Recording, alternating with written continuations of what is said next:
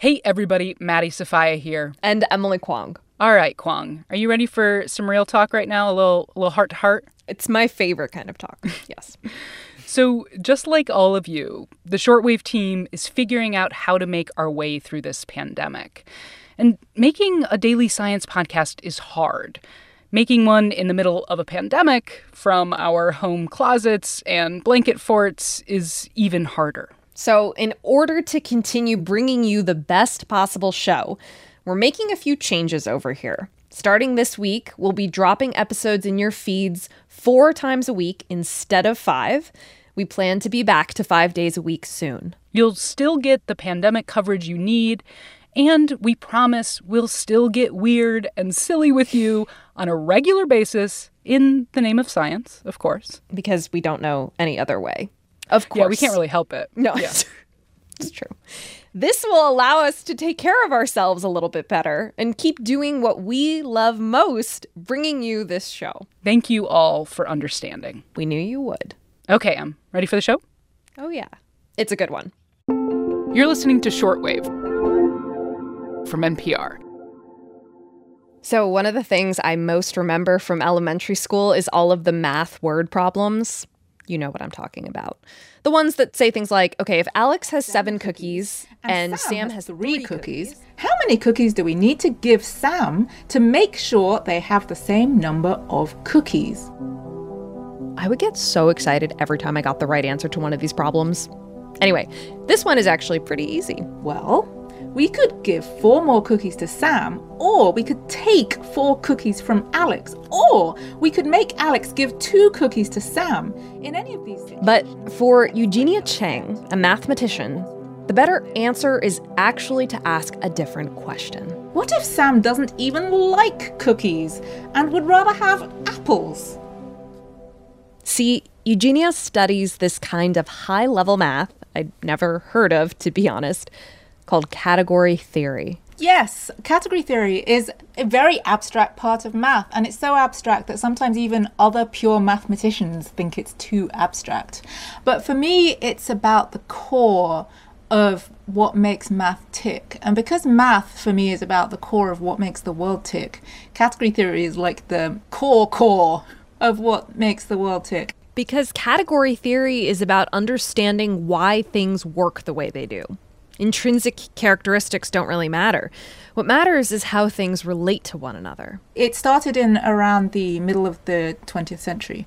And it, in a way, it's only a very small, small new idea. But like great ideas, a small shift in perspective opens up an absolutely vast array of possibilities because it's like turning on a light. Which is why, in her most recent book, X plus Y, Eugenia uses category theory to turn the light on something that at first might seem surprising for a mathematician, something deeply ingrained in many of us gender.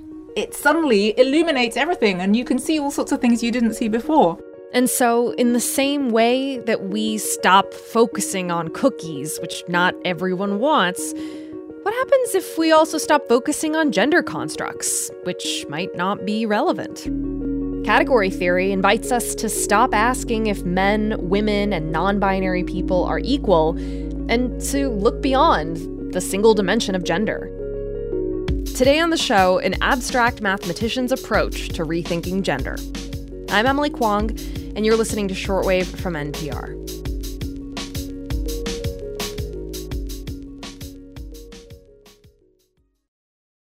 Okay, so back to Alex, Sam, and their cookie dilemma. The metaphor serves a larger point that our thinking about gender is one dimensional and doesn't characterize how people really are even when we think about gender as a spectrum between masculine and feminine behavior. That's already a problem because it makes it sound wrong.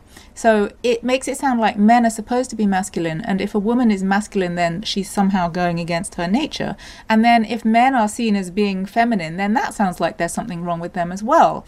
Whereas, in fact, there's no reason to associate gender with character, and everyone can be all sorts of things. If a type of character and behavior is something we value, then why wouldn't we value it from everybody of all genders? So, Eugenia started to think about character as a dimension separate from gender, asking how much our society values certain character traits over others. And she came up with her own way of categorizing behavior, one that deals with two new traits she invented ingressive and congressive. And the idea is that ingressive traits are more about individualism and single track thinking, and congressive is about bringing things together, bringing people together, bringing ideas together, and thinking about broader communities and society as a whole rather than individuals. And it's not trying to be a new dichotomy, it's trying to be a way of thinking about behavior and having words because if you don't have words to think about things, then it's much harder to think about them. Reflecting on her own career, Eugenia realized early on that she forced herself to be ingressive, that is, individualistic and single minded, and she did land prestigious jobs in academia. I'm sort of ashamed of it now uh, because I don't like that kind of behavior, but I definitely latched onto the idea that in academia it's important to make kind of aggressive arguments and show how clever you are and be able to talk yourself up because ultimately, she says, the academic environment was aggressive and relentless. It was such a kind of ongoing treadmill uh, in my tenured job because it was a very all year thing. And I remember one August getting ready for the new academic year and feeling like it had been about one minute since the previous academic year. Hmm. And I thought, oh, it's just going to be like this until I retire now. And then honestly, what happened was I started looking around at the people around me who were close to retirement. And I thought, oh no, I'm becoming like them. and and I didn't want to. And I thought I have to get out of this before I become sort of fossilized into this kind of behavior that I don't like. So she left the traditional tenure track and became a professor at the School of the Art Institute of Chicago as their scientist in residence. That's right. Eugenia began to teach math to art students. She wanted to make math more relevant to them. And then came the 2016 election, a moment that brought issues of gender and race into focus. And it was like I flipped a switch in my mind and I thought, you know, silence is complicity. If I don't talk about these things, then am I complicit with these things? It's too important not to talk about it. And I thought actually every academic discipline is there to help us understand the world. And what is the most important thing in the world that we need to understand right now? It is this social and political situation that we're getting ourselves into. And so then I felt like I really had to talk about it all the time. So the question for her became how do I get my students to unlearn all of the ingressive, competitive, answer driven math they've been taught for so many years, especially when there are so many concepts to learn and so little time? And Eugenia kind of figured it out by making sure that everyone in the class learns together, aka congressively. Take, for example, this hands on activity she does to teach them about platonic solids. And I don't tell them what the platonic solids are. And so in case you can't remember or never knew, the platonic solids are the three dimensional shapes that ha- ha- are maximally symmetric. Mm-hmm. And some of them are built out of triangles. And so they sit down and they build things together and they talk to each other while they're doing it. And uh, it's therapeutic because it's cutting and sticking things together. And some of them build platonic solids.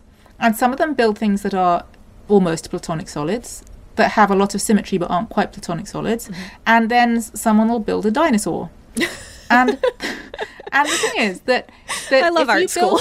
if you build a right, if you build a dinosaur, then what you discover is that pentagons are a really terrible shape for building a dinosaur. Whereas triangles are a fantastic shape for building a dinosaur. You can build practically anything with triangles, and that's a profound mathematical fact. Triangulations are really a really important tool in high level research. And so whatever they do, they will learn something.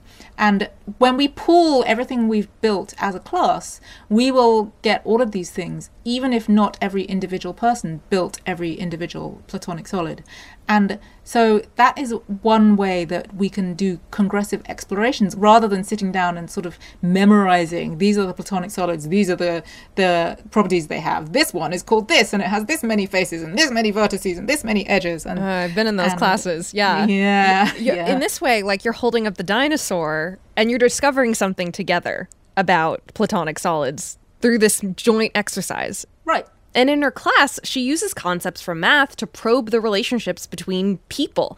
And the thing about a congressive classroom is that students are able to probe back, ask how all of this applies to, say, different types of privilege in society. and that moment was something that my I would never have come up with that idea about privilege and factors of numbers and the geometry if my art student hadn't asked me these questions and pushed things further and further because when you're teaching congressively i think it's important to find what motivates the students and tap into that when you're teaching ingressively you try and bend their will to yours to try and show them this is the right way of thinking. This is the way, instead of meeting them somewhere, which is a congressive way. The key for Eugenia is to make math a process of mutual discovery, one that's truly inclusive and not competitive.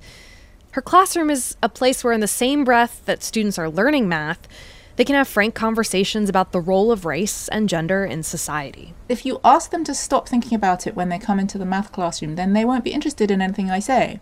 And the people who think that we should stop talking about it in math, for them, it's not part of their life all the time because they're part of a group that doesn't have to think about it all the time.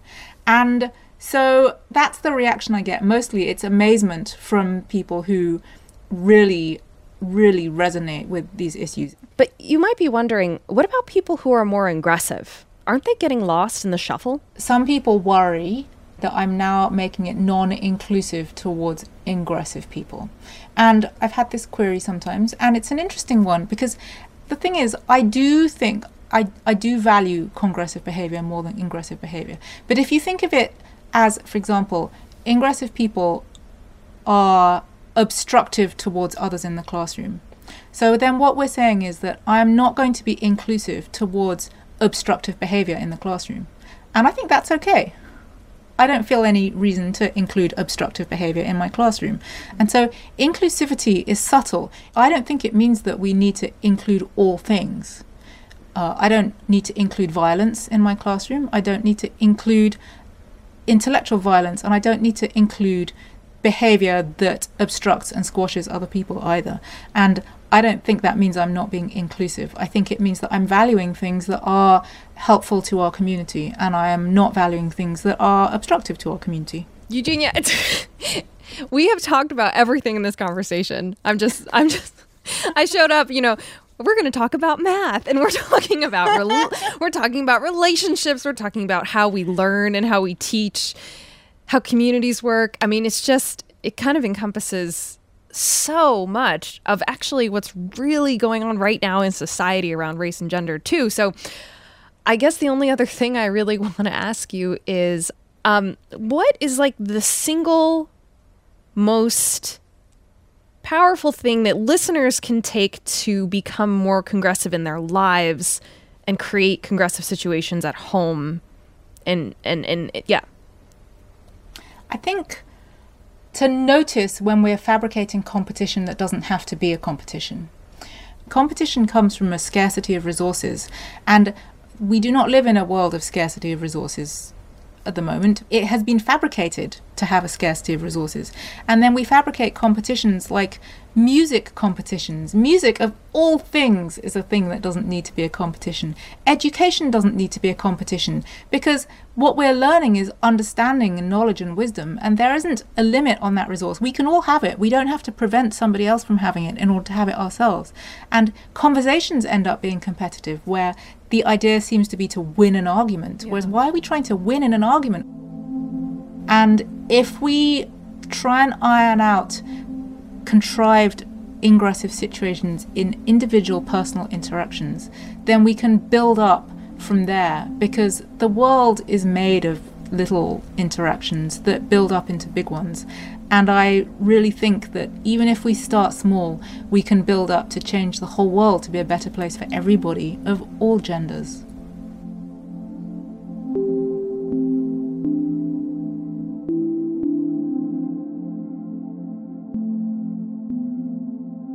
Eugenia's latest book, X plus Y A Mathematician's Manifesto for Rethinking Gender, is out now. Today's episode was produced by Rebecca Ramirez. She and I fact checked it, and Viet Le gave it a masterful edit. I'm Emily Kwong, and this is Shortwave from NPR.